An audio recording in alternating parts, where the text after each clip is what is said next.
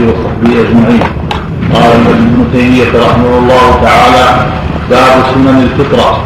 عن أبي هريرة رضي الله عنه قال قال رسول الله صلى الله عليه وسلم خمس من الفطرة؟ الاستحداد والختان وقص الشارب ونفخ الإبل وتكريم الاخبار رواه الجماعة.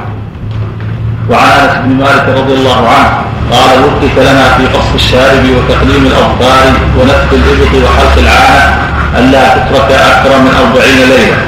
رواه مسلم وابن ماجه. ورواه أحمد والترمذي والنسائي وأبو داود وقالوا فيه وقت لنا رسول الله صلى الله عليه وسلم. وعن زكريا بن أبي زائدة عن مصعب بن شيبة عن طلق بن حبيب عن ابن الزبير عن عائشة رضي الله عنها قالت قال رسول الله صلى الله عليه وسلم عشر من الفطرة قص الشارب وإعفاء اللحية والسواك واستنشاق الماء وقص الابطار وغسل وغسل البراجم ونفخ الإبط وحلق العانه وانتقاص الماء يعني الاستنجاء. قال زكريا قال مصعب ونسيت العاشرة إلا أن تكون المضمضة. رواه أحمد ومسلم والنسائي والترمذي. باب في الختان. عن أبي هريرة رضي الله عنه أن النبي صلى الله عليه وسلم قال اختتن إبراهيم خليل الرحمن بعدما اتت عليه ثمانون سنة. واختتن بالقدوم متفق عليه إلا أن مسلما لم يذكر السنين. وعن سعيد بن جبير قال سئل ابن عباس رضي الله عنهما مثل من أنت حين قبض رسول الله صلى الله عليه وسلم؟ قال أنا يومئذ مختون وكانوا لا يختنون الرجل حتى يدرك. رواه البخاري. وعن ابن جريج قال أخبرت عن عقيم بن كليب عن أبيه عن جده أنه جاء إلى النبي صلى الله عليه وسلم فقال قد أسلمت. قال ألق عنك شعر الكفر يقول احلم قال وأخبرني آخر معه أن النبي صلى الله عليه وسلم قال لآخر ألق عنك شعر الكفر واختتن رواهما أحمد وأبو داود. باب اخذ الشارب وإعفاء اللحية. عن زيد بن ارقم رضي الله عنه قال قال رسول الله صلى الله عليه وسلم من لم ياخذ من شاربه فليس منا. رواه أحمد والنسائي والترمذي وقال حديث صحيح. وعن أبي هريرة رضي الله عنه قال قال رسول الله صلى الله عليه وسلم جز الشوارب وعرق اللحى خالف المجوس رواه أحمد ومسلم. وعن ابن عمر رضي الله عنهما عن النبي صلى الله عليه وسلم قال خالف المشركين واكثروا اللحى واحفوا الشوارع متفق عليه. زاد البخاري فكان ابن عمر إذا حج أو اعتمر قبض على لحيته فما فضل اخذه باب كراهية نفس باب كراهية نفس الشيء.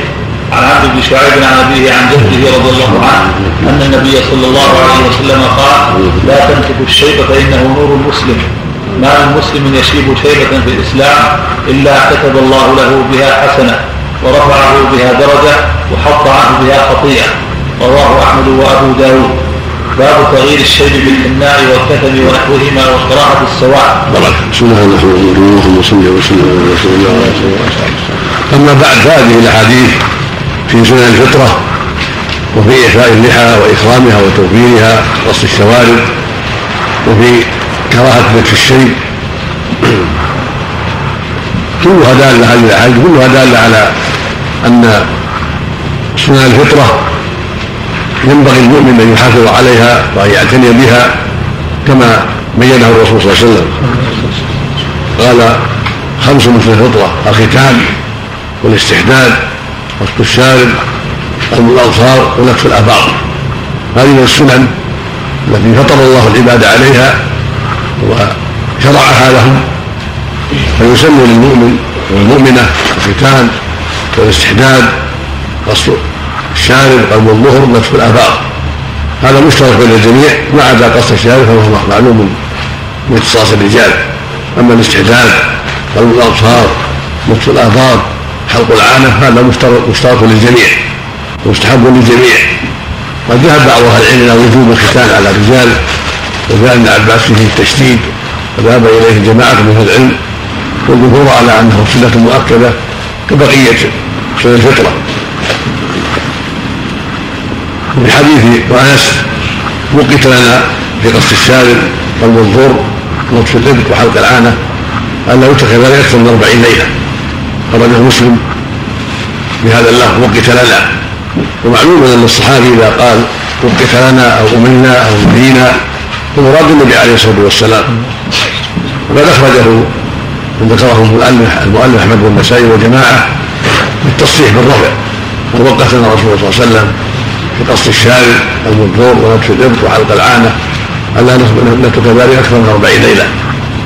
لكن في رواية المرفوع ضعف لأنه روايه صدقه مجلوسه والتحقيق المعروف وهو مضاعف في الحديث والرواية التي فيها وقت لنا التي رواه مسلم أصح. ولكل حال فالمعنى واحد فإن رواية مصرحه بالرفع موضحة ومبينة وهي المراده وإن لم يكن سندها جيدا وفي هذا دلالة على انه لا ينبغي المؤمن ولا المؤمنة التساهل بهذا الأمر.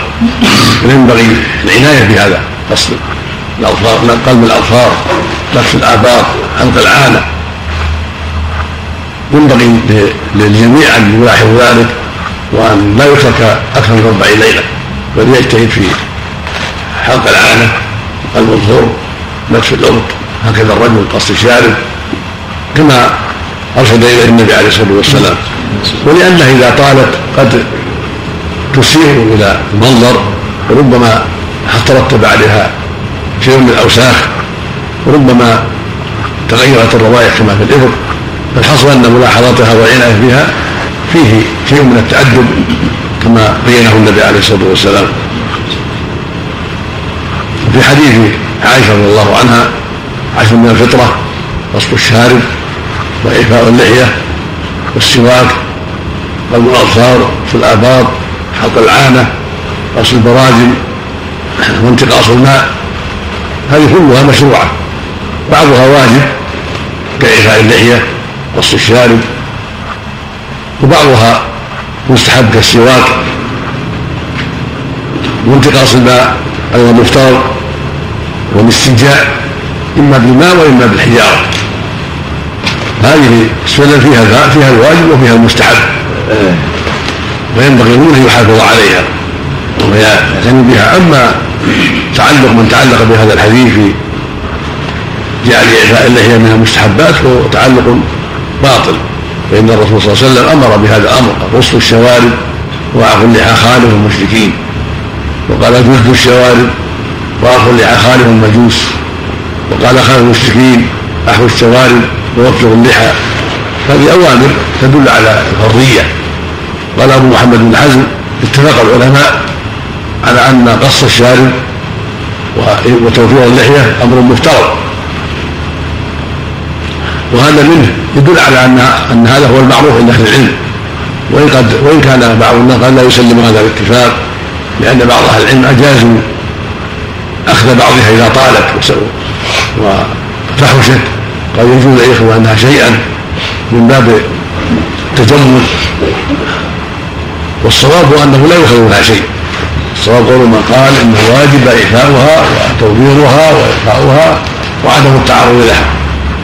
أما ما ذكره البخاري عن ابن عمر انه كان في الحج إذا حل أخذ من لحيته ما زاد على القبضة هذا من اجتهاده رضي الله عنه ومن تحريه ولا يسلم له ذلك فإن السنة مقدمة على كل أحد. والاجتهادات لا تعرض لها السنن. لا من الصحابة ولا من غيرهم. والواجب الأخذ بالسنة والتمسك بها والعض عليها بالنواجذ وألا يلتفت إلى من خالفها. وإنما يدعى له المغفرة ويدعى له العفو باجتهاده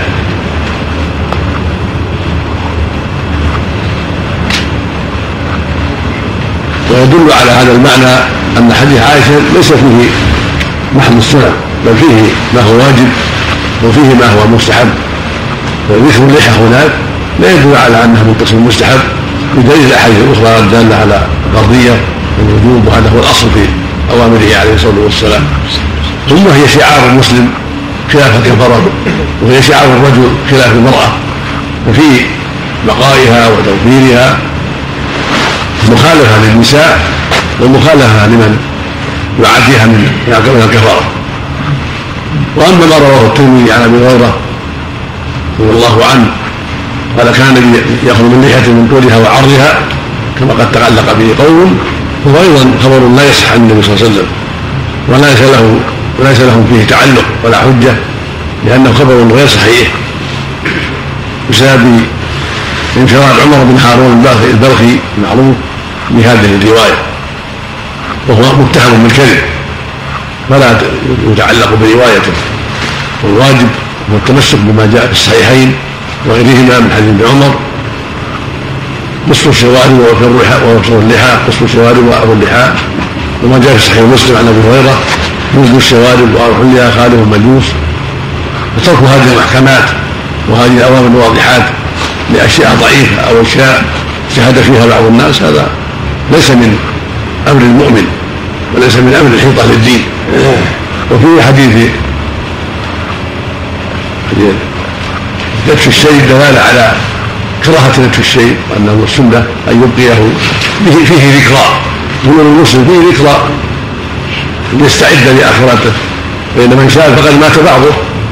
فينبغي له أن يستعد للقاء الله. وأن لا يتعرض الشيء بشيء لما فيه من الذكرى. على عندك. شيء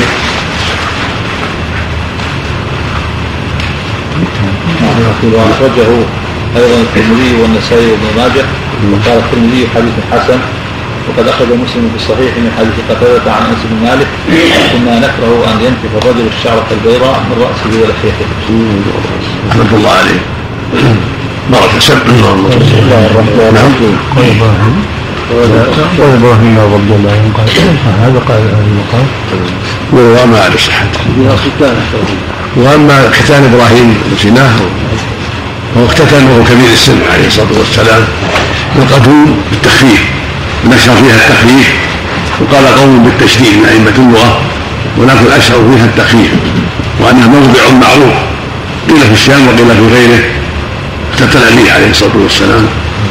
وقال بعضهم إنها الآلة المعروفة ولكن لكنه مرجوح هذا القول مرجوح والصواب عن المراد المحل الذي وقع فيه الاختتان.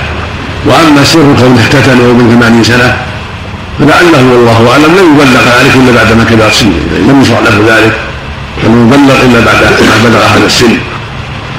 أما في شريعة محمد صلى الله عليه وسلم فالسنة الجدار بذلك وأن يكون قبل البلوغ قال الأطباء إنه كل ما كان في الصغر هو أقل شعاب الكوفه ثم اختتن وهو صغير كان أسلم وأنجح وأسرع للبوع وأما حديث كلي القاء الشعر والاختتان لمن أسلم هو حديث ضعيف عند أهل العلم ولم يثبت عنه صلى الله عليه وسلم لما أسلم الناس عام الفتح لم يثبت عنه انه أمرهم بالاختتان دل ذلك على أنه يستحب سنة والاختتان في حق الكبير قد يضره قد يكثره من الإسلام أيضا فينبغي لمن يتولى النظر في إسلام الناس وتلقينهم الإسلام ألا ينفرهم بذكر الاختتان إلا بعد ما يستقرون في الإسلام. فيستقروا في الإسلام فلما يخبرهم بأنه سنة إذا تيسر الاختتان من دون خطر أما يبادر به من حين الإسلام فقد يكون فيه شيء من التنفير فيدل على هذا أنه صلى الله عليه وسلم لم عنه أنه لما أسلم الناس على الفتح أنه قال الان اقتتلوا. أما حديث كليف هذا ضعيف لا يعول عليه. وكذلك في إيقاع الشعر. انما ثبت الغسل من حديث قيس بن عاصم. ويشرع له الغسل وأما الوجوب ففيه نظر. لكن يشرع له الغسل إذا أسلم. ويدل على عدم الوجوب أنه لم يأمر الناس لما أسلموا على الفتح بالغسل ولا بالاختتان يدل على عدم الوجوب وإنما يستحب فقط. ولهذا أمر به قيس بن عاصم. والمفروض أمر به بعض الناس يدل على الشرعية. لا على الوجوب والله أعلم. نعم. القول بان بقاء شيء من النجاسة يدل على الوجوب نعم. القول بان بأن بقاء شيء من من البول أو من النجاسة في الخلفه هذه. لا هو لأن بتعاهدها لا يبقى شيء. أو بتعاهدها لا يبقى شيء. نعم. الله نعم. كراهية لنفس الشيء. تنزيه ولا الله أعلم. نعم. نعم. نعم. مستحب نعم مستحب. الله رحمه نعم قول ابن عباس كانوا لا يختنون الرجل حتى يعني جاهلية زين عرب نعم. ما يغسل في عهد النبي صلى الله عليه وسلم. نعم. لا قصد العرب عن العرب. نعم. الشارب المشروع فيه القص ولا الحلق؟ القص نعم. ما جاء عن أبي هريرة ما جاء عن ابن عمر بانه كان يأخذ في مدين قبله نعم. ما جاء عن أبي هريرة. ثبت عنه حكم عمر من باب أولى نعم. نعم. والفقهاء ولا يكره أخذ ما زاد على القبضة منها. نعم. والفقهاء يعني. اخذا بقول ابن عمر ولا نعم. يكره أخذ ما زاد على نعم نعم.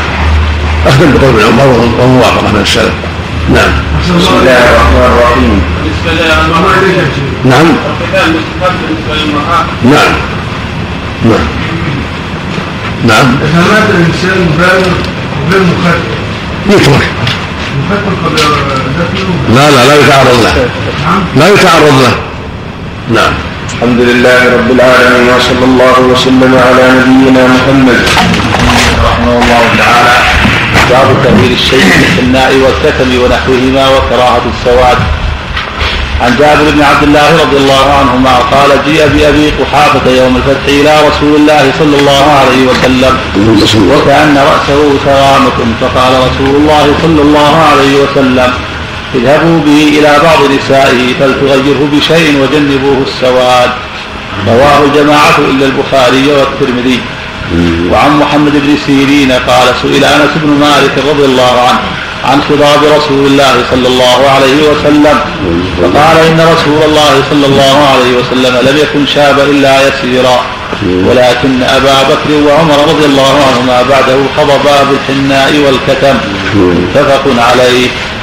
وزاد أحمد قال وجاء أبو بكر بأبي قحافة إلى رسول الله صلى الله عليه وسلم يوم فتح مكة يحمله حتى وضعه بين يدي رسول الله صلى الله عليه وسلم.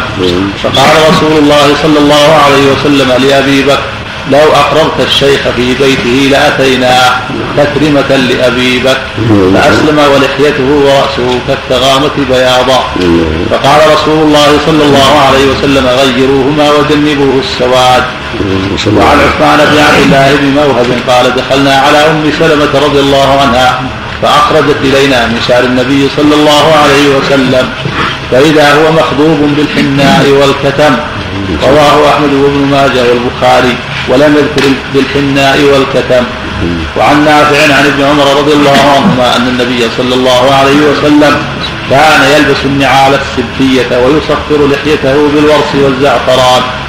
وكان ابن عمر رضي الله عنهما يفعل ذلك رواه أبو داود والنسائي. وعن أبي ذر رضي الله عنه قال قال رسول الله صلى الله عليه وسلم إن أحسن ما غيرتم به هذا الشيب بالحناء والكتم. رواه الخمسة وصححه الترمذي. وعن أبي هريرة رضي الله عنه قال قال رسول الله صلى الله عليه وسلم إن اليهود والنصارى لا يصبغون فخالفوهم. رواه الجماعة. وعن ابن عباس رضي الله عنهما قال مر على النبي صلى الله عليه وسلم رجل قد خضب بالحناء فقال ما أحسن هذا؟ فمر رجل آخر قد خضب بالحناء والكتم فقال هذا أحسن من هذا. فمر آخر وقد خضر بالصفرة فقال هذا أحسن من هذا كله. رواه أبو داود وابن ماجه. وعن أبي رمتة رضي الله عنه قال كان النبي صلى الله عليه وسلم يخضب بالحناء والكتم. وكان شر وكان شعره يبلغ يبلغ كتفيه أو منكبيه. رواه أحمد. وفي لفظ لأحمد والنسائي وأبي داود. أتيت النبي صلى الله عليه وسلم مع أبي. وله لمة بها ردع من حناء ردع بالعين المهملة أي لطخ يقال به ردع من دم أو زعفران. رواه الجماعة يا شيخ يعني أقصر الكتب أصحاب الكتب الستة ولا غيرهم؟ نعم باب جواز اتخاذ الشعر كتب الستة وإقامه وأحمد. واستحباب تقصيره بسم الله الرحمن الرحيم. اللهم صل وسلم على رسول الله وعلى آله وأصحابه. أما بعد فهذه الأحاديث التي ذكرها المؤلف كلها تتعلق بالخضاب وهو خلق الشيء وتغييره. قد دلت الأحاديث الكثيرة الصحيحة المستفيضه عن النبي صلى الله عليه وسلم على استحباب تغيير الشيء والا يترك أبيض بل يستحب تغييره. ولهذا قال صلى الله عليه وسلم إن اليهود والنصارى لا يسمعون فخالفوهم خرجه جماعة وهو أمر بالجماعة أحمد والبخاري ومسلم وأبو داود والترمذي والنسائي وابن ماجه هذا مراد بالجماعة عند المؤلف هكذا عند الحافظ في الغروب ذكر الجماعة والسبعة والمراد هؤلاء رحمهم الله. فدل ذلك على أن من السنة أن يخالف اليهود والنصارى في ذلك وأن نصبر لأنهم لا يصبرون وشرع الله لنا أن نخالفهم في أزيائهم فيسمى المؤمن والمؤمنة تغير الشيء خلافا اليوم بالصفرة أو بالحمرة أو بالحنة والكتم السنة تغيير. بأي لون كان ما عدا السواد ودل دلت الأحاديث على أن أفضل التغيير الحنة والكتم أو الحنة فقط. أما رواية أنه ذكر الصفرة وأن أحسن وحديث ضعيف كما هو معلوم. ولكن دلت الأحاديث على أن التغيير يكون بالحنة وحده أو بالحنة والكتم. وإذا غير بالسفرة فلا بأس. والحنة إذا كان يكن غليظا فيه شيء من الإشباع يكون صفرة. فإذا غلظ قد يميل إلى السواد ولكن لا يكون سوادا. فإذا كان معه كتم صبغ صبغة بين بين الحمرة والسواد. الحاصل أنه يغير الشيب بصفرة أو حمرة أو بين ذلك كالحنة والكتم وأما رواية من قال إنه صلى الله عليه وسلم لم يصبغ وانه كان الشيب فيه قليل الظاهر أن أسباب ذلك أنه صلى الله عليه وسلم كان ربما مضى عليه بعض الوقت ولم يصبغ فإن الصبغ يزول. ويبقى الشعر ابيض في بعض الأحيان. وربما رآه بعض الناس فظن أنه لا يصبغ عليه الصلاة والسلام. لأن الإنسان قد يفوته أيام قد تفوته أيام لم يستدرك الصبر بسبب المشاغل ونحو ذلك. فمن رآه أبيض ظن أنه لم يصبغ ومن رآه حين صبغ نقل عنه الصبغ عليه الصلاة والسلام. وكان شعره الذي شاب قليل نحو عشرين شعرة قد أصابها الشيب في لحيته وعن فقته ورأسه عليه الصلاة والسلام. وغالب شعره أسود عليه الصلاة والسلام. لأنه مات وهو ثلاث وستين سنة. لم يرتفع به السن عليه الصلاة والسلام. كما ذكر ابن عمر وأنس أن شعراته التي بيضت قليلة. وغالب شعر رأسه ولحيته السواد عليه الصلاة والسلام. وفي حديث جابر انه صلى الله عليه وسلم قال في قصة أبي قحافة جنبه السواد جاء في أبي قحافة وهو والد الصديق واسمه عثمان بن عامر. الصديق اسمه عبد الله وأبوه اسمه عثمان بن عامر. وكان شيخا كبيرا أسلم عام الفتح فلما أحضره الصديق إلى النبي صلى الله عليه وسلم قال غيروا هذا الشيء وجنبوا السواد قال لو كان كان رأسه ولحيته والثغامه بفتح التاء نوع من الحشيش يكون أبيض.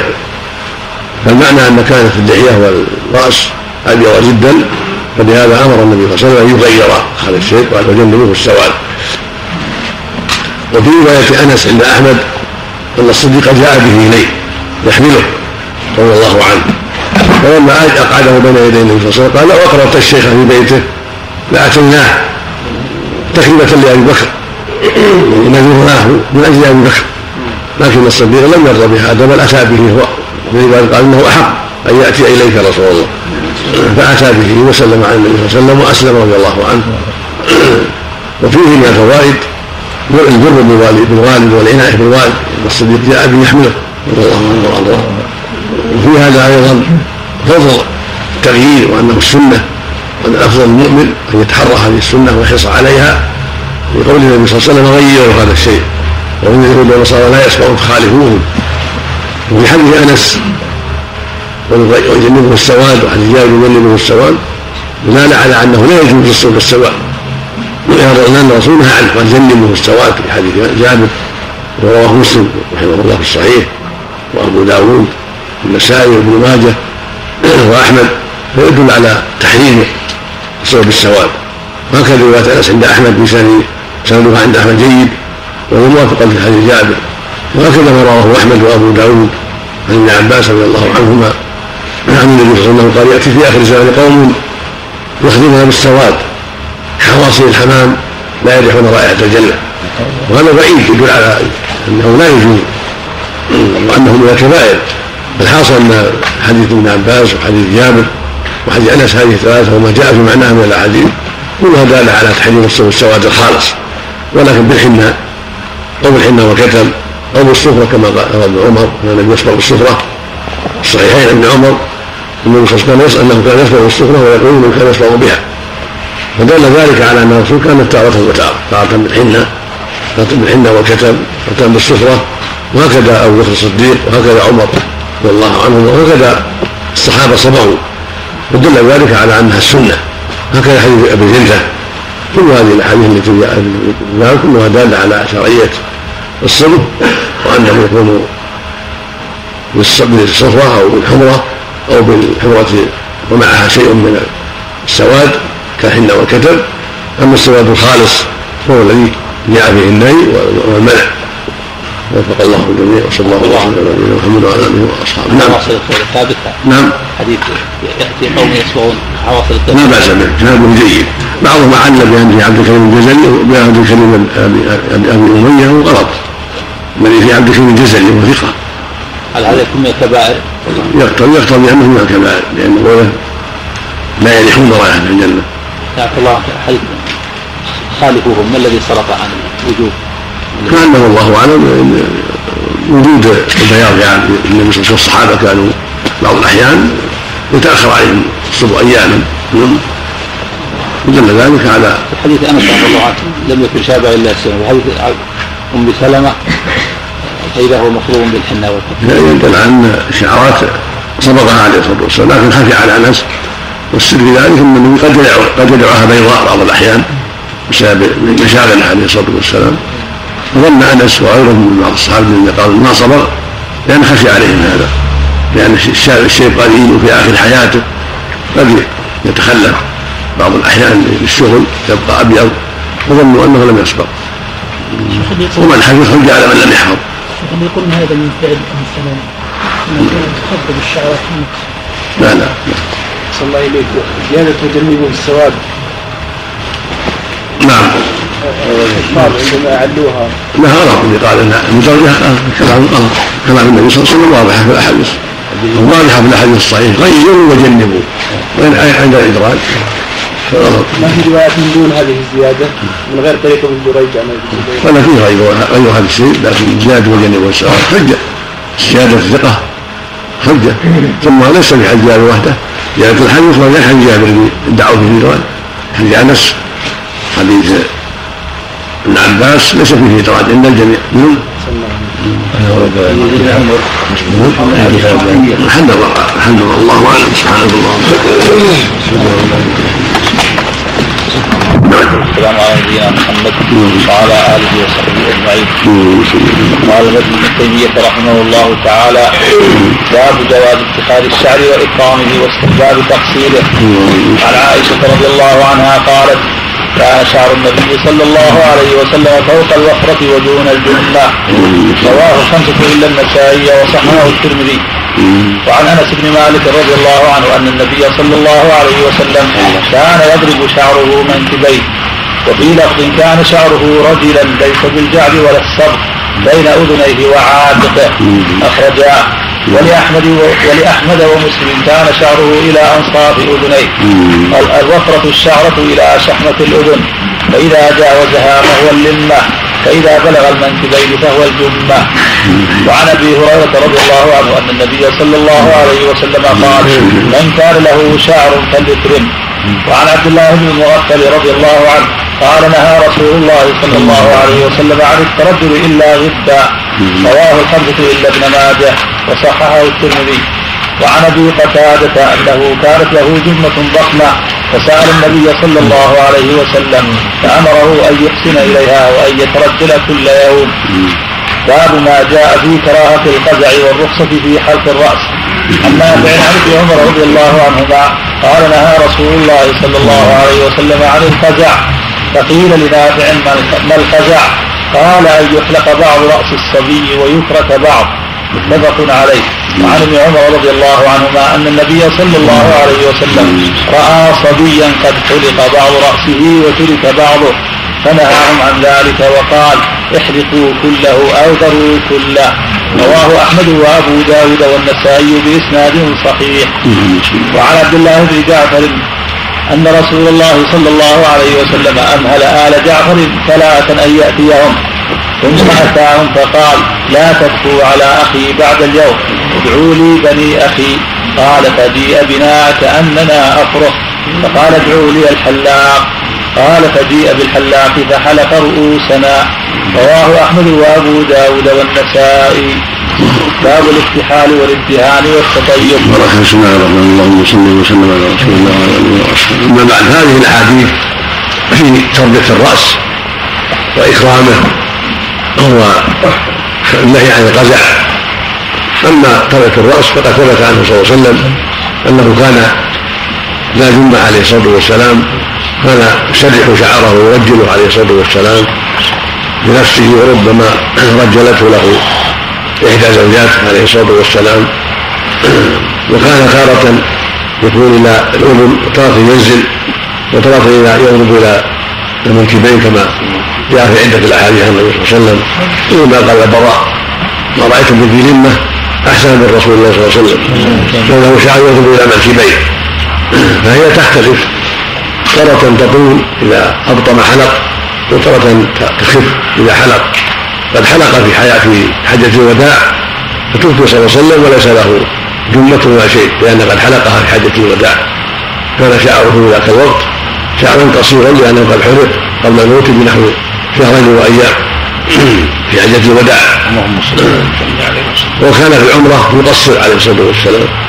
الحاصل أنه كان يطول ويبلغ المنكبين إذا ترك وإذا حلق ذهب.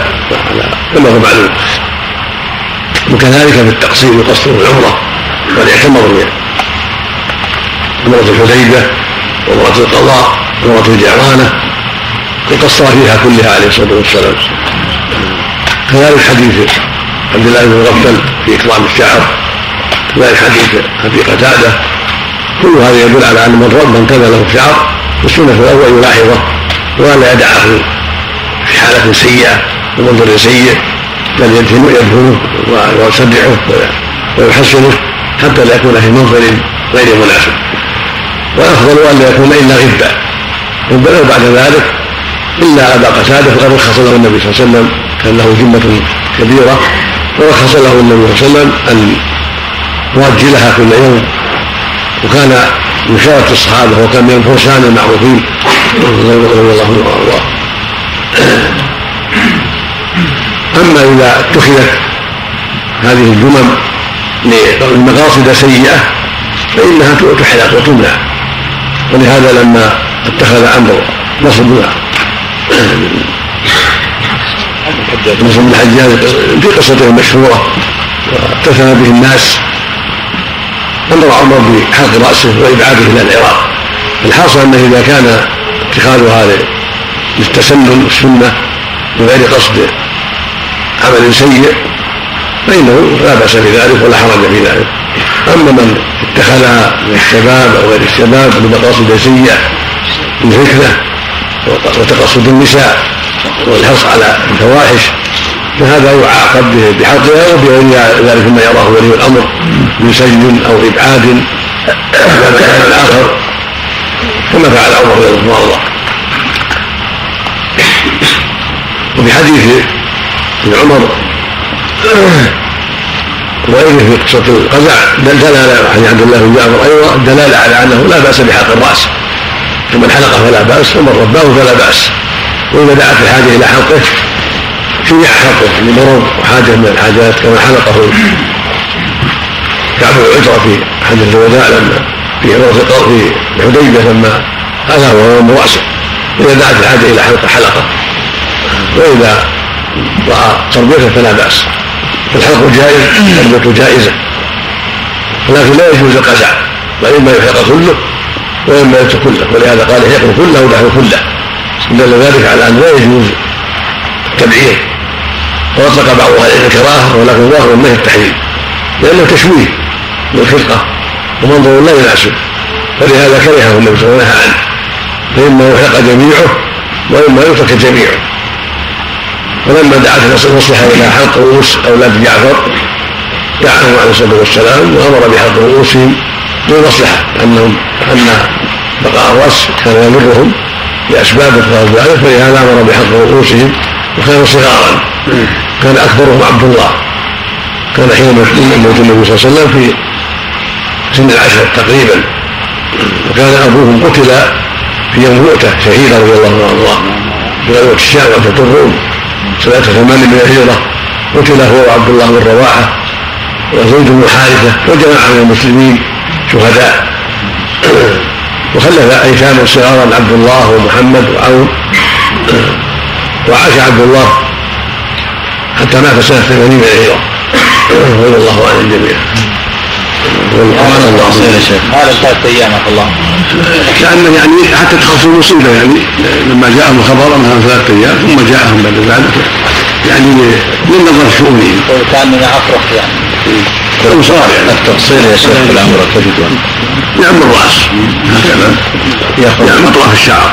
أطراف الشعر. إذا كان لها نايم يأخذ من فلان أقل قال النبي أحسن إليك ما ينبغي. يقول بعض أهل العلم لكن كونه يعمه في التقصير في العمرة والحج يكون أفضل. لكن هو هو الواجب لظاهر الأحاديث. لا القزع. التعليق القصر والقصر كله بالعمر. جزاك الله خير لكن بعضهم نقص. الحق في العمره برضه افضل اشهد قال النبي رحمه الله تعالى باب الاتحاد والاجتهاد والتطيب عن ابي هريره رضي الله عنه قال قال رسول الله صلى الله عليه وسلم من اتحد فليؤثر من فعل فقد احسن ومن لا فلا حرج. رواه أحمد وأبو داود وابن ماجه. وعن ابن عباس رضي الله عنهما ان النبي صلى الله عليه وسلم كانت له مكحله معا معا عن ابن عباس. وعن ابن عباس رضي الله عنه عن النبي صلى الله عليه وسلم كانت له مكحلة يمتحن منها كل ليلة ثلاثة في هذه وثلاثة في هذه. رواه ماجه والترمذي وأحمد ولفظه كان كان يكتحل بالاثم كل ليلة قبل ان ينام وكان يكتحل في كل عين ثلاثة أميال. وعن أنس رضي الله عنه قال قال رسول الله قال قال رسول الله صلى الله عليه وسلم حبب إلي من الدنيا النساء والطيب وجعلت قرة عيني في الصلاة. رواه النسائي. وعن نافع قال كان ابن عمر رضي الله عنهما يستجمع بالألوة غير مقرة وبكافور أكرهه مع الألوة. ويقول هكذا كان يستجمع رسول الله صلى الله عليه وسلم. رواه النسائي ومسلم الألوة العود الذي يتبخر به. وعن أبي هريرة رضي الله عنه أن رسول الله صلى الله عليه وسلم قال من عرض عليه الدين فلا يرده فإنه خفيف المحضر طيب الرائحه رواه أحمد ومسلم والنسائي وأبو داود. وعن أبي سعيد رضي الله عنه أن النبي صلى الله عليه وسلم قال في المسك هو أطيب الطيب رواه جماعة إلى البخاري وابن ماجه. وعن محمد بن علي قال سألت عائشة رضي الله عنها أكان رسول الله صلى الله عليه وسلم يتطيب قالت نعم بذكارة الطيب المسك والعنبر. رواه النسائي والبخاري في تاريخه. وعن أبي هريرة رضي الله عنه عن النبي صلى الله عليه وسلم قال إن طيب الرجال ما ظهر ريحه وخفي لونه. وطيب النساء ما ظهر لونه وخفي ريحه رواه النسائي والترمذي وقال حديث حسن. باب الاطلاع بالنور. عن أم سلمة رضي الله عنها أن النبي صلى الله عليه وسلم كان اذا اصطلى بدا بعورته فتلاها بالنور. وسائر جسده أهله. رواه ابن ماجه. أبواب سنة الوضوء. بسم الله الرحمن الرحيم اللهم صل وسلم على رسول الله وعلى آله وأصحابه. أما بعد. هذا هذه الأحاديث تتعلق بالطيب والاكتحال واضطراب النور لازاله شعب العانه قد ثبت في هذه الأحاديث وغيرها ما يدل على أنه صلى الله عليه وسلم كان يعتني بالطيب ويعتاد الطيب عليه الصلاة والسلام. وقد الأحاديث كثيرة دالة على ذلك. في الجمعه وغيرها مشروع للمؤمن أن يعتني بالطيب. وكان النبي يتطيب بذكرة بذكرة الطيب المسك والعنبر الذكرة بالكسر يعني أطيب الطيب وأقواه الرائحة. والمسك من أطيب الطيب وقد سماه النبي أطيب الطيب عليه الصلاة والسلام. هذا مما يدل على شرعية التطيب دائما وأن يكون المؤمن بعيدا عن الروائح الكريهة ويعتاد العناية بالروائح الطيبة اقتداء به صلى الله عليه وسلم ولأن هذا شيء محبب للنفوس وفيه أيضا الإحسان إلى الجليس وإلى من يتصل به من أهله وأولاده ونحو ذلك فإن الرائحة الطيبة محبوبة. وهكذا الملائكة تحب الرائحة الطيبة وتكره الرائحه الرائحة الخبيثة. ولهذا قال صلى الله عليه وسلم إن الملائكة تتاذى مما يتأذى له وهذا مما نهى عن الصلاة لمن أكل ثوما أو بصلا أن يقرأ المسجد وقال إن الملائكة تتاذى مما يتأذى له آدم ودل ذلك على أن الملائكه تحب الطيب لأنها طيبة وتكره الروائح الكريهه أما الاكتحال قد دلت الأحاديث أيضا على شرعية الكحل الكحل وأنه مما يفيد البصر ولهذا قال النبي في الإثبت إنه يوجد البصر وينبت الشعر. وقد جاءت في عدة أحاديث تدل على أنه من أفضل الكحل ولهذا في حديث أبي هريرة ان من خير اكحالكم الاثبت وانه ينبت البصر وينبت الشعر ثلاث عليكم بالاثبت فانه ينبت الشعر وينبت البصر فهو من أحسن ما يكتحل به. والأفضل يكون ثلاثة اميال لهذه ولهذا. وأما حديث ابي هريرة من اكتحل فليوتر فعلى قد احسن فالاحاديث حديث في ضعف. رواه أبو داود والجماعه لكن من طريق أبي سعيد الحضراني ومن طريق أيضا حسين الحضراني عن أبي سعيد وهو كلاهما مجهول كما قال الحافظ وحديث ضعيف لكن قد يستشهد له بالاحاديث الدالة على شرعية الإيثار للاستثمار وفي غيره. وبكل حال فالعمده في هذا على كون كونه صلى الله عليه وسلم يفتحل بثلاثة اميال في كل عين. وفي حديث أبي هريرة أنه صلى الله عليه وسلم قال من اوحى الريحان فلا رده يضرب بالضم الدال وفتح الدال. يرده لإتباع الدال لإتباع الدال منها ويرده على الأصل فتح الدال لأنه يشدد مجزوم ويفتح. والذي في مسلم ريحان بدل الطيب.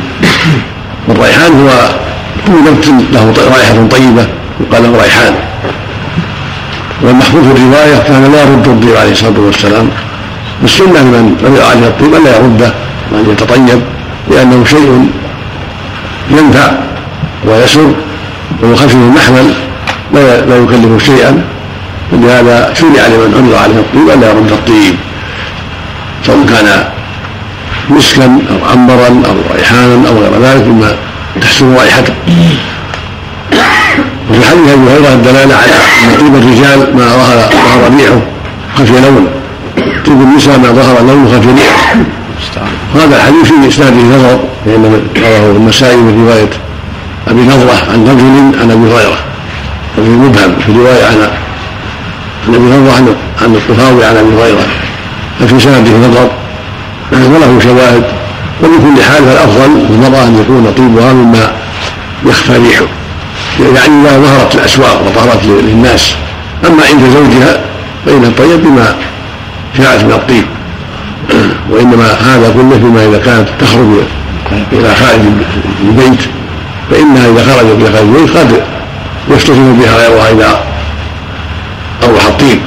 والذي ينبغي لها والواجب عليها أن تبتعد عن ذلك وأن تفعل الطيب الذي يرى لونه إذا احتجت إلى ذلك عند زيارتها بالنساء ونحو ذلك. وفي بعض الروايات عين زانية كل عين زانية والأمر أن استعطرت وخرج من السوق فهي زانية فهي كذا وكذا زانية.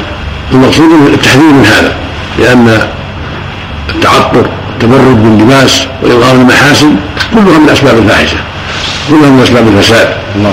ولهذا قال الله جل وعلا ولا تبرزن تبرز الجاهليه الأولى.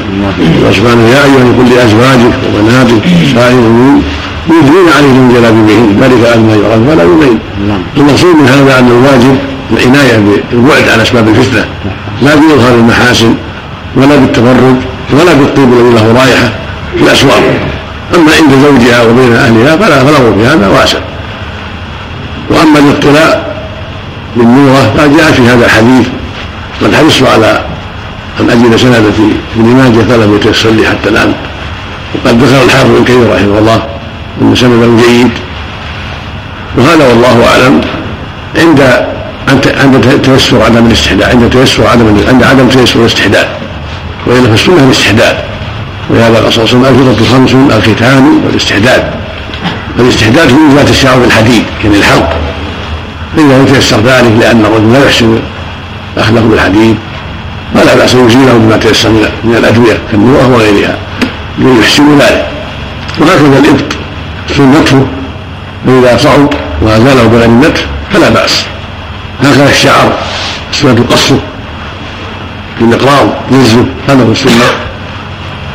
وهكذا الأظهار قلمها فإذا قصها أو أزالها بشيء آخر فلا بأس. إنما الأفضل الاعتناء بما جاء في السنة من آه، الاستحجاب في العانة والنكش في الإبط. وقص الشارب والقلم في الأظهار هذا هو الأفضل فيها كلها. وإذا أزال ذلك بشيء آخر فلا حرج. المقصود الإزالة.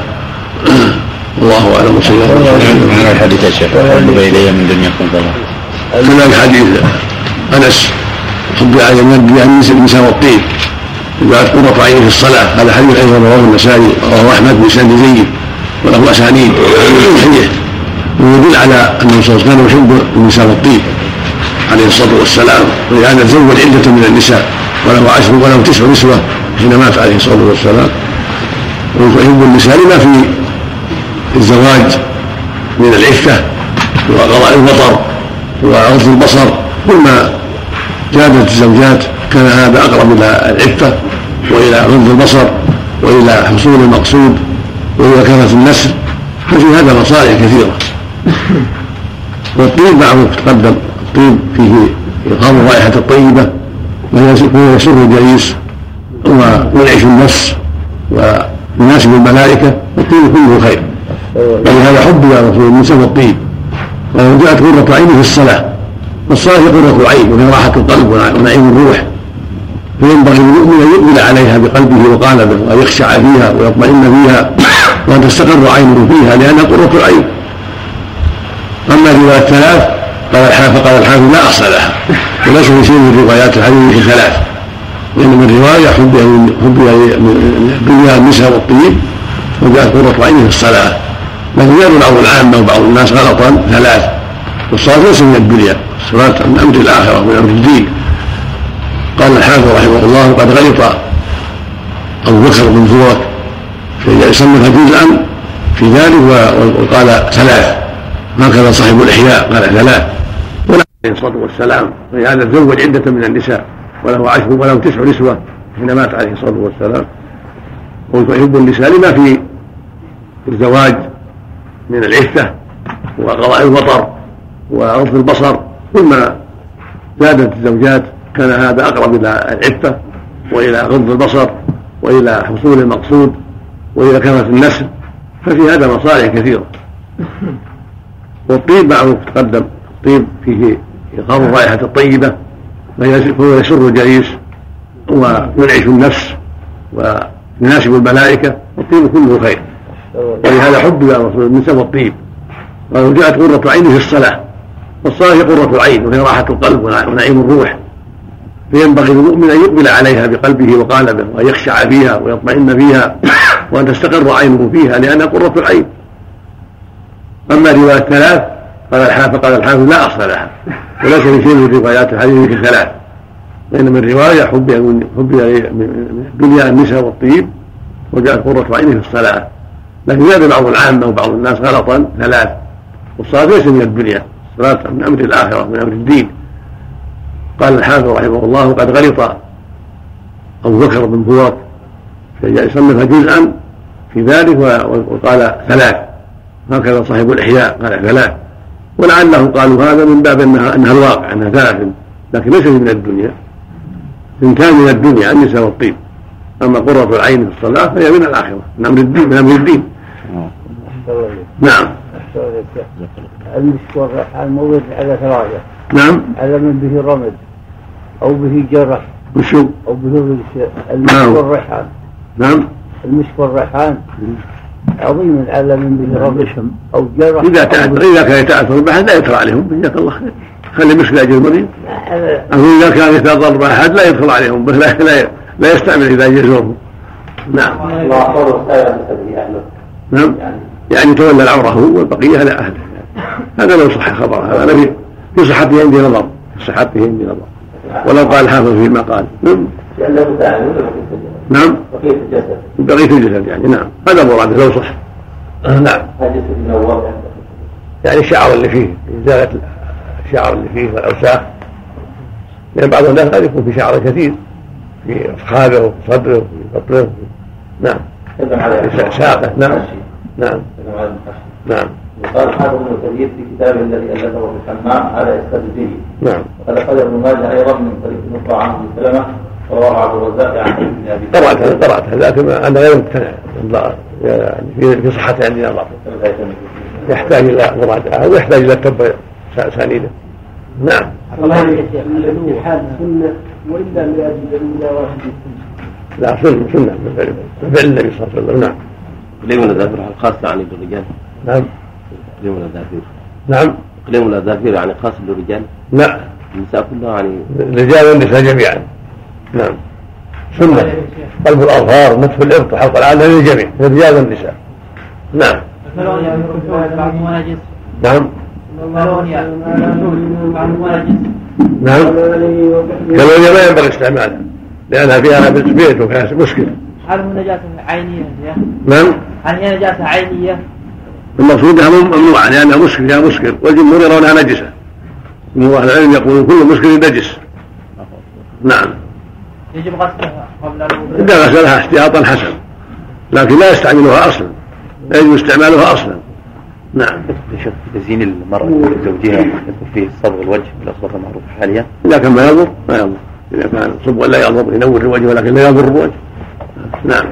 الحمد لله رب العالمين وصلى الله وسلم على نبينا محمد وعلى آله وصحبه أجمعين. نعم. بسم الله الرحمن الرحيم. لله رب العالمين والصلاة والسلام على نبينا محمد وعلى آله وصحبه أجمعين. قال ابن تيمية رحمه الله تعالى ابواب صفه الوضوء قوله وسننه باب الدليل على وجوب النية له عن عمر عن عمر بن الخطاب رضي الله عنه قال سمعت رسول الله صلى الله عليه وسلم يقول إنما الأعمال بالنية وإنما للإثم ما نوى فمن كانت هجرته إلى الله ورسوله فهجرته إلى الله وإلى رسوله ومن كانت هجرته إلى دنيا يصيبها أو امرأة يتزوجها فهجرته إلى ما هاجر إليه. رواه الجماعة. باب التسمية للوضوء عن أبي هريرة رضي الله عنه عن النبي صلى الله عليه وسلم قال لا صلاة لمن لا وضوء له ولا وضوء لمن لم يذكر اسم الله تعالى. رواه أحمد وأبو داود وابن ماجه. ولأحمد وابن ماجه من حديث سعيد بن زيد وأبي سعيد مثله والجميع في أسانيدها مقال قريب. وقال البخاري أحسن شيء في هذا الباب حديث رضاح بن عبد الرحمن يعني حديث يعني حديث سعيد بن زيد. وسئل إسحاق بن راهوية أي حديث اصح بالتسميه فذكر حديث أبي سعيد.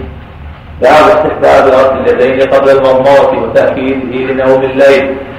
عن اوس بن اوس الثقفي رضي الله عنه قال رأيت رسول الله صلى الله عليه وسلم توضأ فاستوكف ثلاثا أي غسل كفيه. رواه أحمد والنسائي.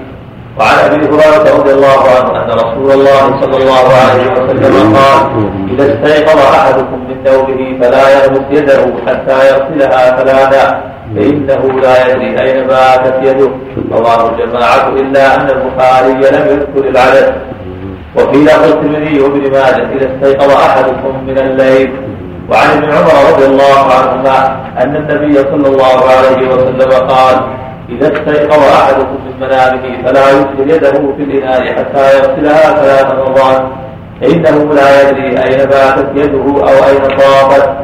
رواه الدارقطني وقال إسناد حسن.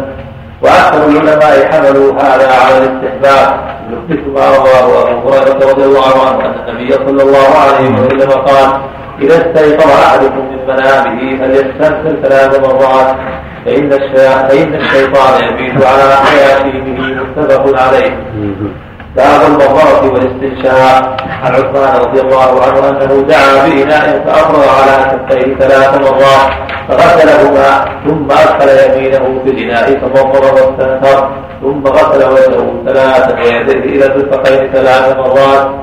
ثم مسح برأسه ثم غسل رجليه ثم غسل رجليه ثلاث مرات إلى الكعبين.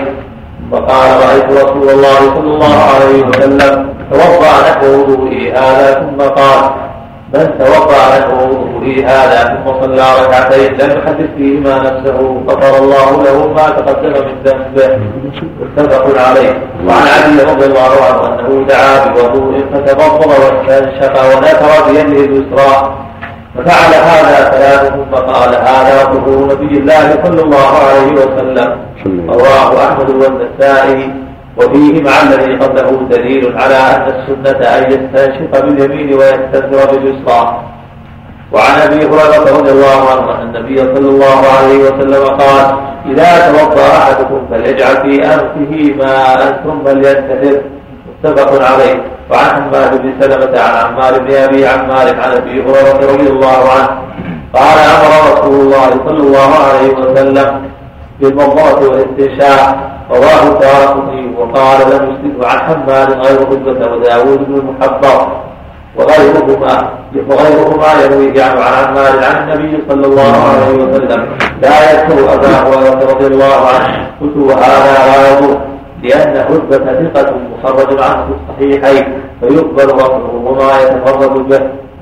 باب جواز باب ما جاء في جواز تأخيرهما على غسل الوجه واليدين. عن المقدام بن معدي كذب رضي الله عنه قال أتي رسول الله صلى الله عليه وسلم بوضوء فتوضأ فغسل كفيه ثلاثا وغسل وجهه ثلاثا ثم غسل ذراعيه ثلاثا ثلاثا ثم ثم مضغ واستنشق ثلاثا ثم مسح برأسه وأذنيه ظاهرهما وباطنهما رواه أبو داود وأحمد وزاد وغسل رجليه ثلاثا ثلاثا وعن عباس بن يزيد عن سفيان بن عيينة عن عبد الله بن محمد بن عقيل عن الربيع بنت معوذ بن عفراء رضي الله عنها قال عبد فأخرجت إلي إلى فقالت في هذا كنت أخرج الوضوء إلى الوضوء لرسول الله صلى الله عليه وسلم.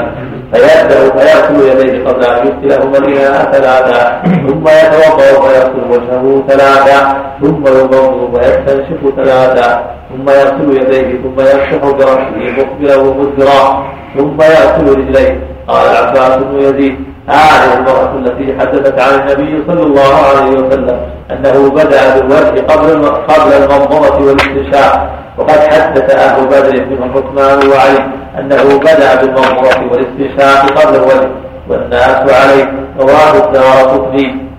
باب المبالغة في الاستنشاق عن لقيت بن صدرة رضي الله عنه قال قلت يا رسول الله أخبرني عن الوضوء. قال أسبغ الوضوء وخلل بين الأصابع وبالغ في الاستنشاق إلا أن تكون صائما. رواه خمسة وصححه الترمذي. وعن ابن عباس رضي الله عنهما عن النبي صلى الله عليه وسلم قال كثروا مرتين بالغتين أو ثلاثا رواه أحمد وأبو داود وابن ماجه. باب غسل المستغفر من اللحية. بسم الله الرحمن الرحيم صل وسلم على رسول الله وعلى آله وأصحابه. أما بعد هذه الأحاديث في صفه الوضوء وبيان فرضه والتسميه فيه والترتيب فيه والموالاه بين المؤلف رحمه الله جملة من الأحاديث الواردة في ذلك وهي دالة على أمور الأول النية فإن هو عبادة فلا بد له من نية كما قال صلى الله عليه وسلم إنما الأعمال بالنيات. وذكر حديث عمر في ذلك وهو حديث خرجه جماعة والجماعة عند المؤلف هم الإمام أحمد وأصحاب كتب الكتب الستة هم جماعة سبعة الإمام أحمد والبخاري ومسلم وأبو داود والترمذي والنسائي وابن ماجه. هكذا عند صاحب الفنون هم الجماعة. ورواه المؤلف بقوله إنما الأعمال بالنية وإن لامرئ ما نوى. وهذا أحد ألفاظه جاء اللفظ الآخر إنما الأعمال بالدينات بالجمع. وإنما لكل امرئ ما نوى. وهو ثابت في الصحيحين وغيرهما كما تقدم. وهو دليل على أن العمل لا بد له من نية. والمراد الأعمال التعبدية التي يتعبد بها الإنسان لا بد لها من نية صلاة ووضوء وغير ذلك حتى يميزها عن عن العادات. ثم ضرب النبي مثلا بذلك فقال ومن كان هجرته إلى الله ورسوله فهجرته إلى الله ورسوله. ومن كان هجرته إلى دنيا يصيبها أو امرأة ينكحها فهجرته إلى ما هاجر إليه. فكما أن الهجرة تختلف فهكذا الأعمال الأخرى. فيميزها المؤمن بالدية. قد يغسل يديه للتبرد أو للنظافة قد يتربص للنظافة فيميز وضوءه وغسله بالنية. وهذا الحديث أصل عظيم في أبواب العبادات. قال الشافعي رحمه الله أن يدخل فيه سبعين بابا من الفقه الرسول حديث عظيم. قال بعضهم إنه ربع الدين كما قال بعض الأئمة. عمدة الدين عندنا كلمات أربع من كلام خير البرية. اتق الشبهات وازهد ودع ما ليس يعنيك وأعمل النبيذية قال بعضهم إنه وصف الدين. يعني شطر الإسلام لأن الإسلام شطران. أعمال ظاهرة وأعمال باطنة. حديث الدية يتعلق بالأعمال الباطنة. وحديث من عمل عملا صالحا وهو رد يتعلق بالأعمال الظاهرة. وبكل حال فهو حديث عظيم الشأن. ثم ذكر المؤلف حديث التسمية عن أبي هريرة وعن سعيد بن زيد وعن أبي سعيد الخدري. وقد جاء في المعنى عدة أحاديث أخرى عن عائشة وعن غيرها. لكنها كلها فيها ضعف كل أسانيد التسمية فيها ضعف. فاختلف العلماء فيها الجمهور على أنها لا لا يحتج بها وأنها تسمية السنة فقط مستحبة فقط. هذا اللي يعرفه جمهور أهل العلم. قال أحمد رحمه الله إنه لا يثبت منها شيء أحاديث التسمية في الوضوء وقال آخرون من أهل العلم إن مجموعها يشد بعضه بعضا تكون من قبيل الحسن لغيره. وفضح بهذا الحافظ ابن كثير رحمه الله في تفسيره عند قوله جل وعلا يا أيها الذين قلتم في اغسلوا وجوهكم. قال إنها يشد بعضها بعضا وتكون من قبيل الحسن لغيره. ولهذا ذهب أحمد رحمه الله المشهور عند وجوبها مع الذكر. ينبغي المؤمن لا يدعها. مع الذكر ينبغي له لا يدعها خروجا من الخلاف. في أقل أحوالها أن مشروع أنها سنة مؤكدة والخلاف في وجوبها كما سمعت على حسب ما يقال في الأحاديث. والقول بأنها متقاربة وأن مجموعها يقتضي انه حديث حسن لغيره قول جيد وليس بالبعيد. وفي وفي الأحاديث الأخرى الدلالة على شرعية الوضوء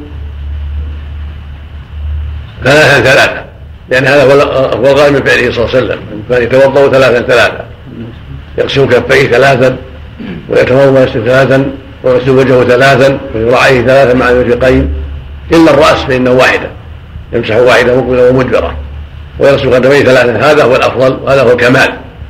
وثبت عنه صلى الله عليه وسلم أنه غسل أن يتوضا مرة مرة مرتين مرتين. فدل ذلك على أن الثلاث ليست واجبة. لا في المضمضة ولا في الاستنشاق ولا في غسل الوجه ولا في بقية الأعضاء. الثلاث مستحبة ومتأكدة وليست واجبة. فلو توضأ مرة مرة صح كما رواه ابن عباس عن النبي صلى الله عليه وسلم كما في البخاري وغيره. الحاصل أن التكرار أفضل إلى ثلاث ثلاث غسلات. ما عدا الرأس فغسله مسحة واحدة. وإن لم يكرر بل توضأ مرة مرة أو مرتين مرتين أو أو بعض الأعضاء مرة وبعضها مرتين أو بعض الاعضاء مرتين وبعضها مرة. كل ذلك صحيح ولا حرج فيه. والحمد لله. وأما حديث المقدام ففي صحته نظر وهو تأخير المضمضه إلى ما بعد اليدين. والظاهر أنه شاذ مخالف للحديث الصحيح فلا يعول عليه. وقد ثبتت الأحاديث عن رسول الله صلى الله عليه وسلم واستفاضت عنه في الصحيح وغيرهما أنه كان يتمضمض مع غسل وجهه. هذا هو المعروف عنه صلى الله عليه وسلم. حديث المقدام هذا إن سلم سنده فهو من من الأحاديث الشاذة. المخالفة للأحاديث الصحيحة الدالة على أنه يتمضمض ويستنجى عند غسل الوجه. وهكذا رواية الربيع من أخر نظرها بعد حتى غسل الوجه محل نظر ولكنه الخلف فيه سهل لأن تقديمه على غسل الوجه تقديمه وهو استنشاق أو تاخيرها الامر فيه واسع لأنه لا يزال في غسل الوجه لكن تقديمها كما في الأحاديث الصحيحة أولى وأكثر. فيه الحث على المبالغة في الاستنشاق والمضمضه لما في ذلك من التنظيف لأن قد يكون في الفم شيء وفي الأنف شيء فإذا بالغ وكرر ثلاثا كان أكمل في النقاء والنظافة وراحة الإنسان في صلاته وغيرها. هذا هو الأفضل وإن اكتفى بواحدة فلا بأس كما تقدم. والله أعلم. الاستنشاق واحد مرة كافي نعم نعم. يده مرة كافي نعم. ورجله كذلك. نعم نعم. نعم. والموالاة لا بد منها الصحيح لا بد من الموالاة والترتيب. يبدأ بالوجه ثم اليدين ثم الرأس ثم الرجلين ويوالي بينها ولهذا أمر من ترك معه يعيد الوضوء عليه الصلاة والسلام. نعم.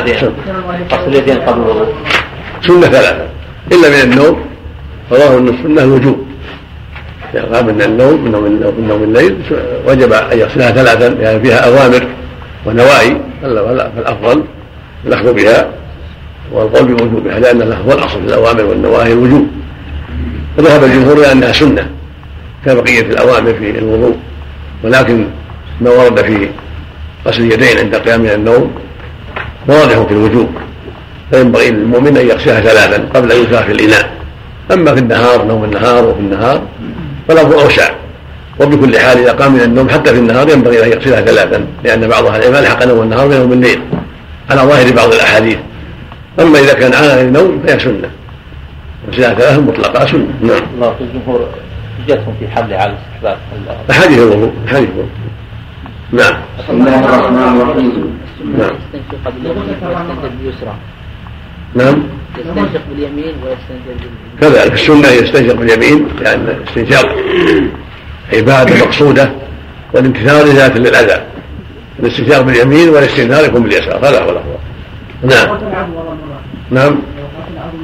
لا ينبغي لا زيادة رابعة لا في خلاف بعض أهل قال يحرم بعض قال يكره في بعض الروايات قال عسى وتعدى. فالاقرب التحريم. نعم. بسم الله الرحمن الرحيم. الحمد لله رب العالمين وصلى الله وسلم على نبينا محمد وعلى آله وصحبه قال وعلى آله وصحبه أجمعين. قال المجد بن تيمية رحمه الله تعالى باب غسل المستغفر من اللحية.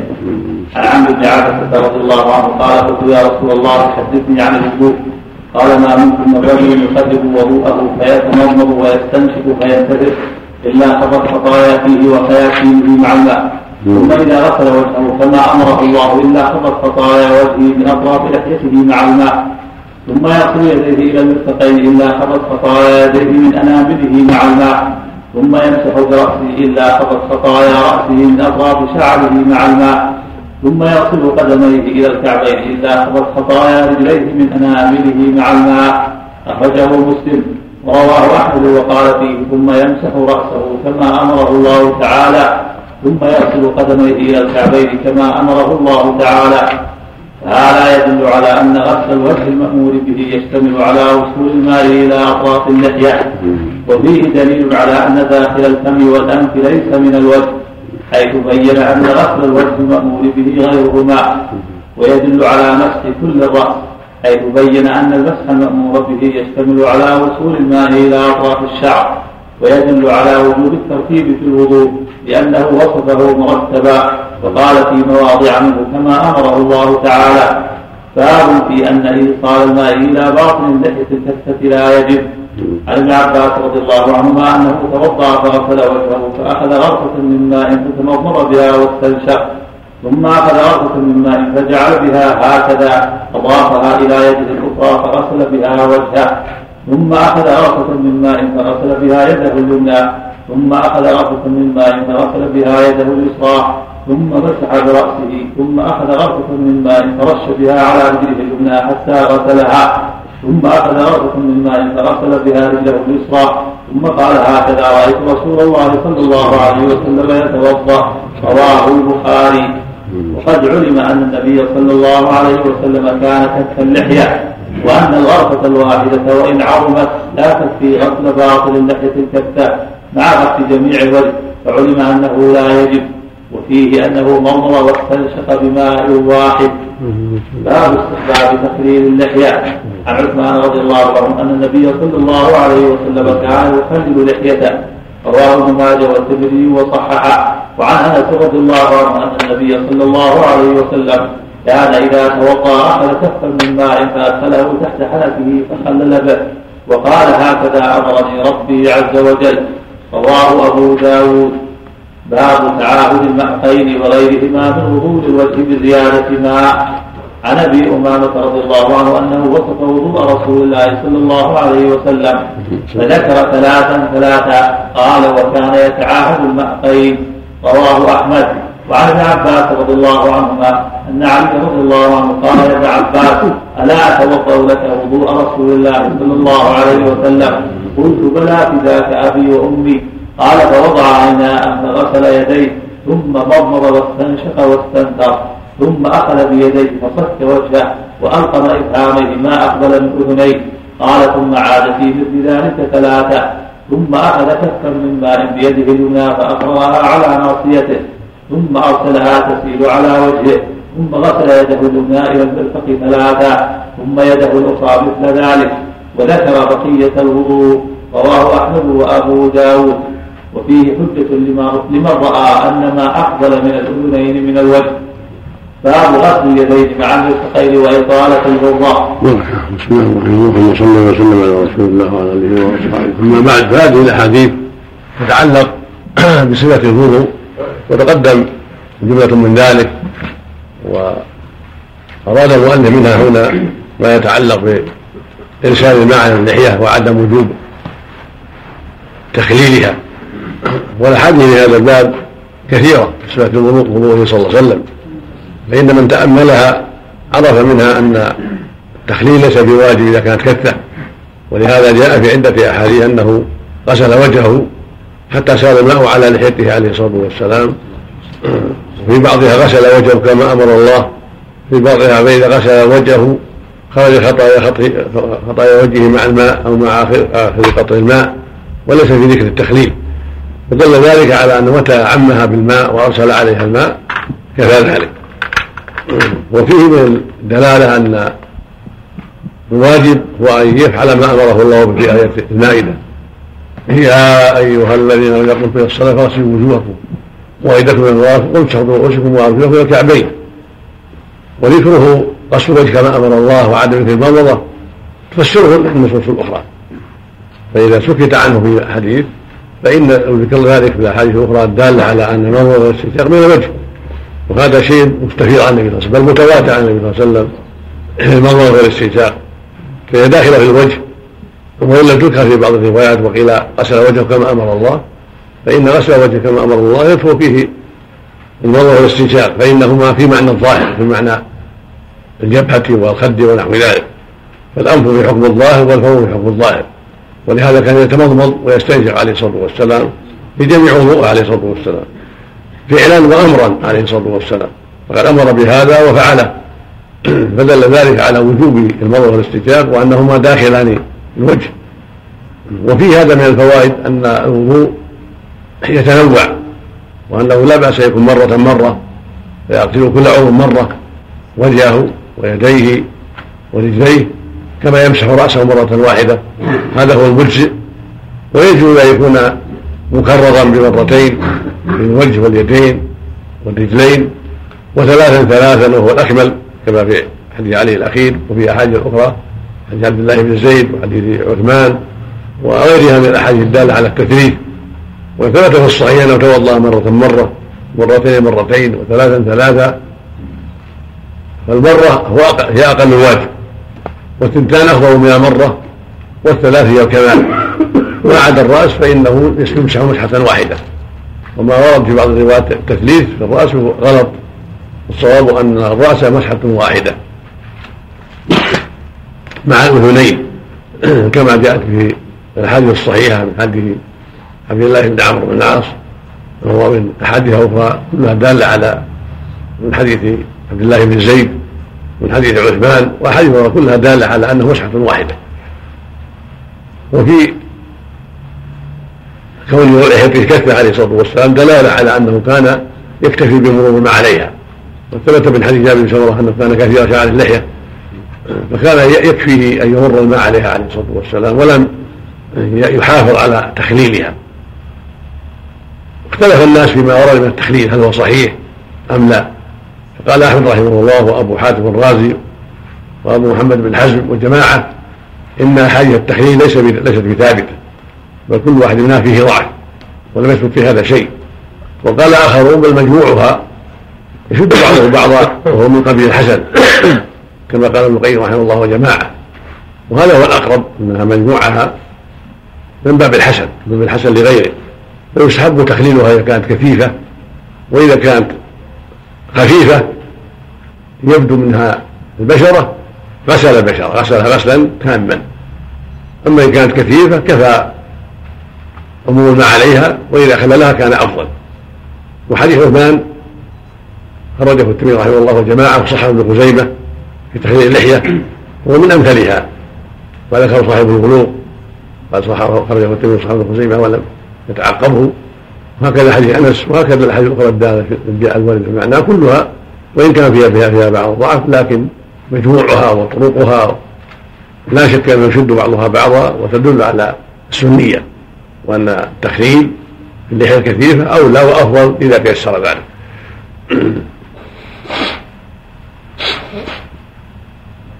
في الحديث الأخير الباب الأخير. كذلك تعاهد الماقين والتعاهد الماقين مثل تعاهد المغابن في الغسل. يعني المواضع التي ينبع عنها الماء. فالمغتسل يلاحظها مثل ابطيه مثل ما بين فخذيه ومثل طي الركب وأشبه ذلك مما قد ينبع عنه الماء يلاحظ ذلك. وهكذا الماقان الماقان ما أطراف العينين مما يلي الإذن يقال له ماء يسمى نوب ما يلي الأنف يسمى مو قد ينبو عنه الماء هذا. قد ينبو عند غسل الوجه قد ينبو ولا اذا كان مرة واحدة قد ينبو. ينبغي أن يلاحظ ذلك وفق الله الجميع. صلى الله عليه وسلم. نعم. في صفة التخليل كيفيته وإلا أي تخليل وضع المقصود أي أي تخليل في حد أنس وضعها هكذا وخللها وبكل حال إذا عركها بالماء هذا التخليل نعم.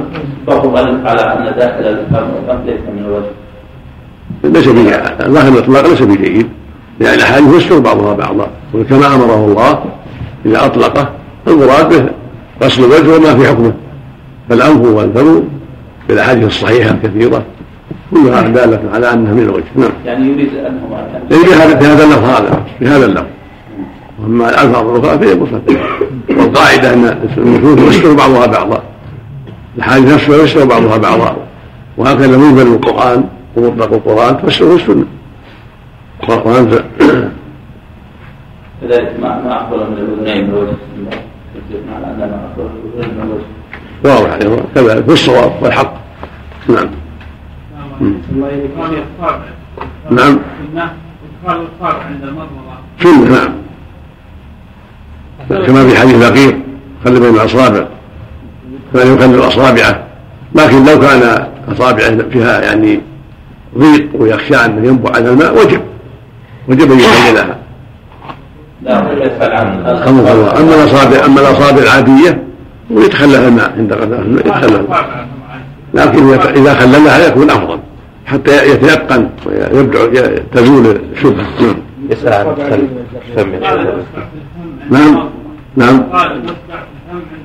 لا مو لازم بس المضى تكفي إنما الاستنان كون يستن بالسواك هذا أفضل. أو بإصبعه أفضل هذا مو لازم نعم. إذا دخل الماء ثم ألقاه كفى. نعم. الله إليك. نعم. قال هكذا أمرني ربي بتخريج اللحيه هذا لو صح لكن الاحاديث الصحيحه فيها ضعف لكن يشد بعضها بعضا. نعم. مسح ضعيف نعم. مسح الاثنين مع الوجه ولا بعد الرأس؟ مع الرأس بارك الله فيك. مع الرأس نعم. لأن من الرأس نعم. يدخل اصابع اليمنى أو اليسرى نعم. لا اليسرى بارك الله فيك. لأن من باب زياده الأذى من باب زياده الوسخ. واليسرى للوسخ. نعم. الله عليك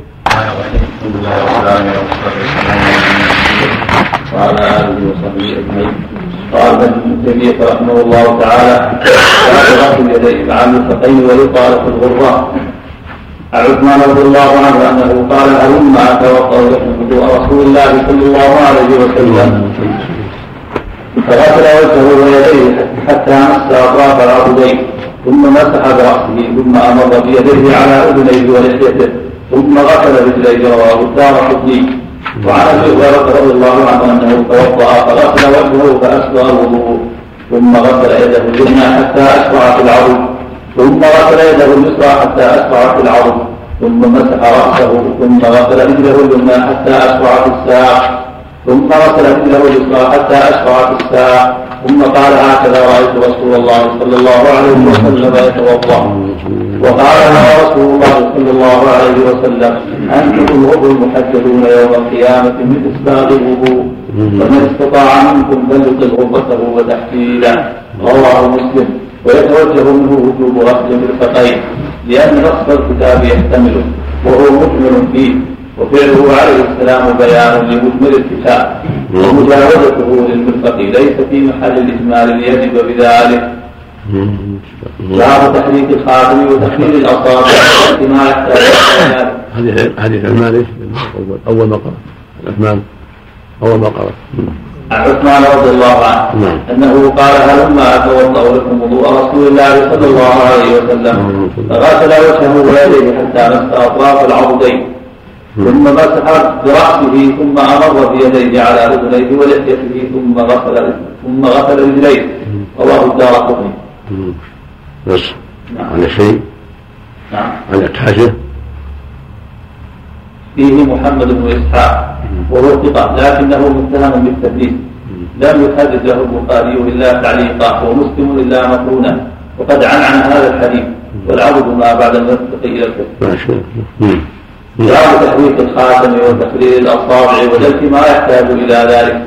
عن أبي رافع رضي الله عنه أن رسول الله صلى الله عليه وسلم كان إذا توضأ حرك خاتمه رواه ابن ماجه والدار قطني.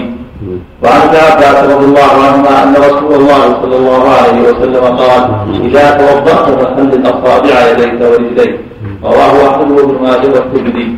وعن المستورد بن شداد رضي الله عنه قال رأيت رسول الله صلى الله عليه وسلم إذا توضأ خلل أصابع رجليه بخنصره رواه الخمسه إلا أحمد. وعن الله بن زيد بن عاصم رضي الله عنه أن النبي صلى الله عليه وسلم توضأ فجعل يقول هكذا يدلك رواه أحمد. باب مسح الرأس كله وصفته وما جاء في مسح بعضه. عن عبد الله بن زيد رضي الله عنه أن رسول الله صلى الله عليه وسلم مسح رأسه بيديه فأقبل بهما وأدبر بدا بمقدم رأسه ثم ذهب بهما إلى قفاه ثم ردهما إلى المكان الذي بدأ منه. رواه الجماعة. وعن ربيع بنت معاوية رضي الله عنها أن رسول الله صلى الله عليه وسلم توضأ عندها ومسح برأسه ومسح الرأس كله من فرق الشعر. كل ناحية لمنصرف الشعر. لا يحدث الشعر لا يحدث الشعر عن هيئته. رواه أحمد وأبو داود. وفي لفظ مسح براسه مرتين بدأ بمؤخره ثم بمقدمه وبأذنيه كلتيهما ظهورهما وبطونهما رواه أبو داود والترمذي وقال حديث حسن. وعن أنس رضي الله عنه قال رأيت رسول الله صلى الله عليه وسلم يتوضأ وعليه عمامة فطرية فأدخل يده من تحت العمامة فمسح مقدم رأسه ولم ينقض العمامة. رواه أبو داود. باب هل يسن تكفار مسح الرأس أم لا؟ عن أبي حية قال رأيت علي رضي الله عنه توضأ فغسل كفيه حتى انقاهما ثم مضمض ثلاثا واستنشق ثلاثا وغسل وجهه ثلاثا وذراعيه ثلاثا ومسح برأسه مرة ثم غسل قدميه إلى الكعبين ثم قال أحببت أن أريكم كيف كان ظهور رسول الله صلى الله عليه وسلم. رواه الترمذي وصححه. وعن عباس رضي الله عنهما أنه رأى رسول الله صلى الله عليه وسلم يتوضأ.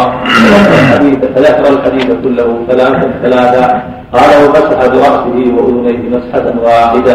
رواه أحمد وأبو داود. ولأبي داود عن عثمان رضي الله عنه أنه توضأ مثل ذلك.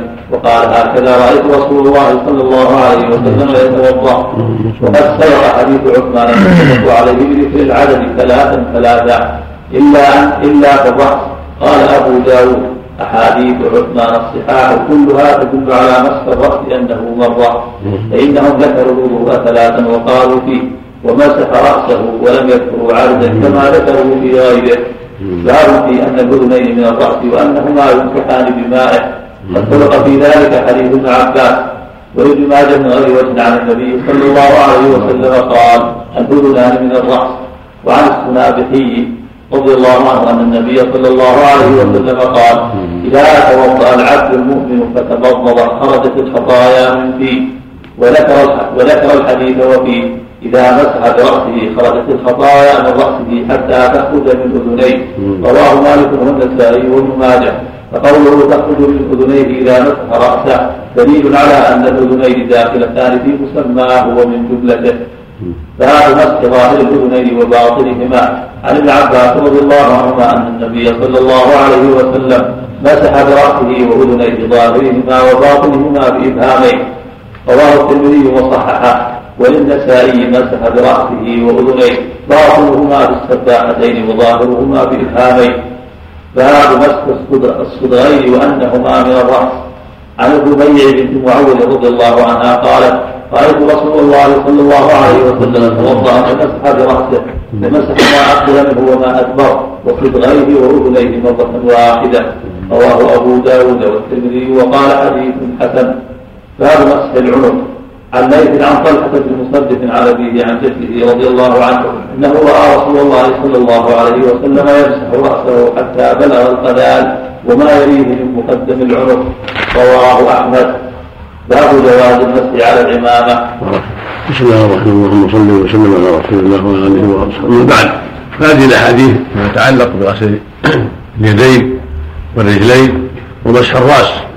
كل الأحاديث الواردة في هذا الباب وهي خيرات جدا كلها تدل على الترتيب كما رتب الله عز وجل. وان المؤمن في وضوءه يبدأ بوجهه ثم يديه ثم رأسه ثم رجليه. هكذا جاء الترتيب في كتاب الله عز وجل وهكذا جاء الترتيب من فعل النبي عليه الصلاة والسلام. وهكذا الموالاه لأنه توضأ مواليا عليه الصلاة والسلام وفعله يفسر كتاب الله عز وجل فوجب أن يكون الوضوء مرتبا ومتواليا. وفيه الدلالة على أن اليدين يغسلان فيها في جميع الاحاديث الدلالة على اليدين يغسلان مع المرفقين. وهكذا الرجال يغسلان مع الكعبين. وفي القرآن الكريم إلى المرافق إلى الكعبين. فلم يوضح في الكتاب العزيز هل هما مغسولان أم خارجان من الغسل فإن إلى ترى تكون إلى النهاية ويكون ما بعدها ليس داخلا فيما قبلها وتارة تكون بمعنى مع ويكون ما بعدها داخلا فيما قبلها. مثل في قوله جل وعلا ولا تأكلوا أموالهم إلى أموالهم. يعني مع أموالهم. ودلت السنة وأصرحها حديث أبي هريرة الذي قدمنا في أول هذه الأبواب رواه مسلم في الصحيح أنه لما غسل ذراعيه اشرع في العون ولما غسل إليه اشرع في الساق. وهذا الحديث أصحها وأصرحها في إدخال المرفقين وإدخال الكعبين في الوضوء أنهما مغسولان وأن معنى إلى يعني مع فما بعدها داخل فيما قبلها المرفقان والكعبان مغسولان. وهذا واجب. فسره فعل النبي عليه الصلاة والسلام. ودلت الأحاديث أيضا على أن الاذنين من الرأس من فعله صلى الله عليه وسلم.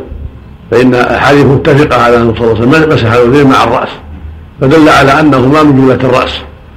ورواية الاذنين من الرأس وإن كان فيها كلام لكن طرقها كثيرة وهو مطابقة لما جاء في الأحاديث الصحيحة. فما جاء مسح الاذنين مع الرأس كافي شافي في ذلك. ورواية الاذنين من الرأس تؤيد تؤيد ذلك. وتوافق ذلك. فالأذنان ممسوحان مع الرأس وهما من جملته وهذا شيء واضح من الأحاديث الصحيحة ومن الخلقة الواقعة فهما من من جملة الرأس. وكان النبي صلى الله عليه وسلم يمسحهما مع الرأس. ظاهره يمسح ظاهرهما وباطنهما. ودلت السنة على أن الرأس يمسح مرة واحدة. وإن ثلث في الأعضاء كلها السنة يثلث هذا هو الأفضل. وإن لم يثلث بل غسل بعض الأعضاء اثنتين وبعضها ثلاثا وغسل بعضها واحدة فلا بأس. ولو اقتصر على واحدة في الأعضاء كلها أو اثنتين فلا بأس. ولكن الأفضل فيها ثلاثا ما عدا الرأس. فدلت السنة على أن يمسح مسحة واحدة. ومن جاء في بعضها مرتين هو إشارة إلى إقباله وإدباره. وثبت في الصحيح حديث عبد الله بن زيد أنه كان يبدأ مقدم رأسه ثم يذهب بيديه إلى قفاه ثم يرده من المكان الذي بدأ منه. ورواية الربيع لا تنافي ذلك. لكن حديث عبد الله بن زيد أصرح وأصح. وأما رواية الربيع فهي تدل على أنه مسح المقدم من من من, من حذر الشعر. ثم مسح المؤخر من حذر الشعر. وهذا لا منافاة. وإن صح فهو في بعض الأحيان. ولكن رواية عبد الله بن زيد بن عاصم أصرح وأوضح وأنه كان يقول هكذا ثم يردهما إلى هكذا. في في مسح راسه عليه الصلاة والسلام. هذا هو الأفضل. وكيف مسح اجزا لو مسح بيد واحدة أو مسح مؤخرا ثم مقدما أو جانبا وجانبا كله مجزي. بل أن يعم الرأس بالمسح لكن الأفضل والاولى ما دل عليه حديث عبد الله بن زيد وهو يبدأ بالمقدم ثم يتوجه إلى قتاه ثم يرد إلى المكان الذي بدأ منه. هذا هو صحهما اصح أصح الروايات عن النبي مسح الرأس.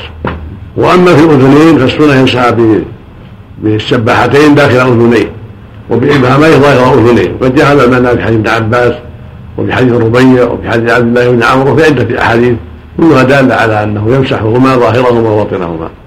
فيدخل إصبعيه السباحتين في سباقيهما ويمسح بإمامه ظاهرهما كما فعله النبي عليه الصلاة والسلام. وفيها دلالة على الدلك أيضا وأن يستحب أن يدك ذراعيه ورجليه في بعض الأحيان لأنه كان يفعل ذلك عليه الصلاة والسلام بعض الأحيان. وربما اجرى الماء ولم يدلك وربما دلك فدل ذلك على أن تارة يدك ويلاحظ دلكهما وتارة يدع ذلك فيمر ما عليهما على ذراعيه وعلى رجليه ويكتفي بذلك.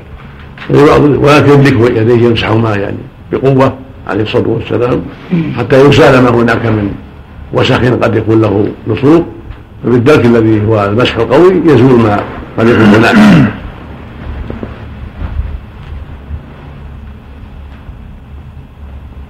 وفق الله الجميع وصلى الله وسلم على نبينا محمد وعلى آله نعم. الربيع من فوق الشعر. هكذا يعني هكذا وهكذا. حتى لا يشوش الشعر إذا قام هكذا. لكن حديث عبد الله بن زيد في العموم. الشعر يمين وشمالا هكذا من حلق الشعر الناسيه وهكذا من وراء. لكن في يحتاج إلى تأمل سادة مع ربيع قال عليه حشيم حديث ربيع أما القفا فلا يشرع حديث ضعيف.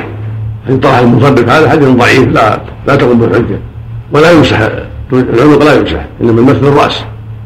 وأما حديث طلحه المصدق هذا فهو ضعيف. نعم. نعم. مرة واحدة نعم.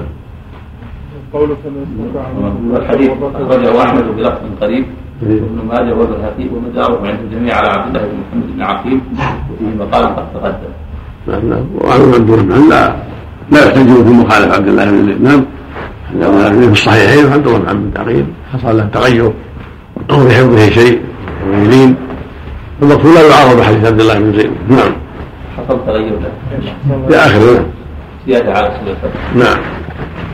عفى الله في استنباط المؤلف ويتوجه من وجوب الاصل بالفقين لأن نص الكتاب يحتمله وهو مجر فيه.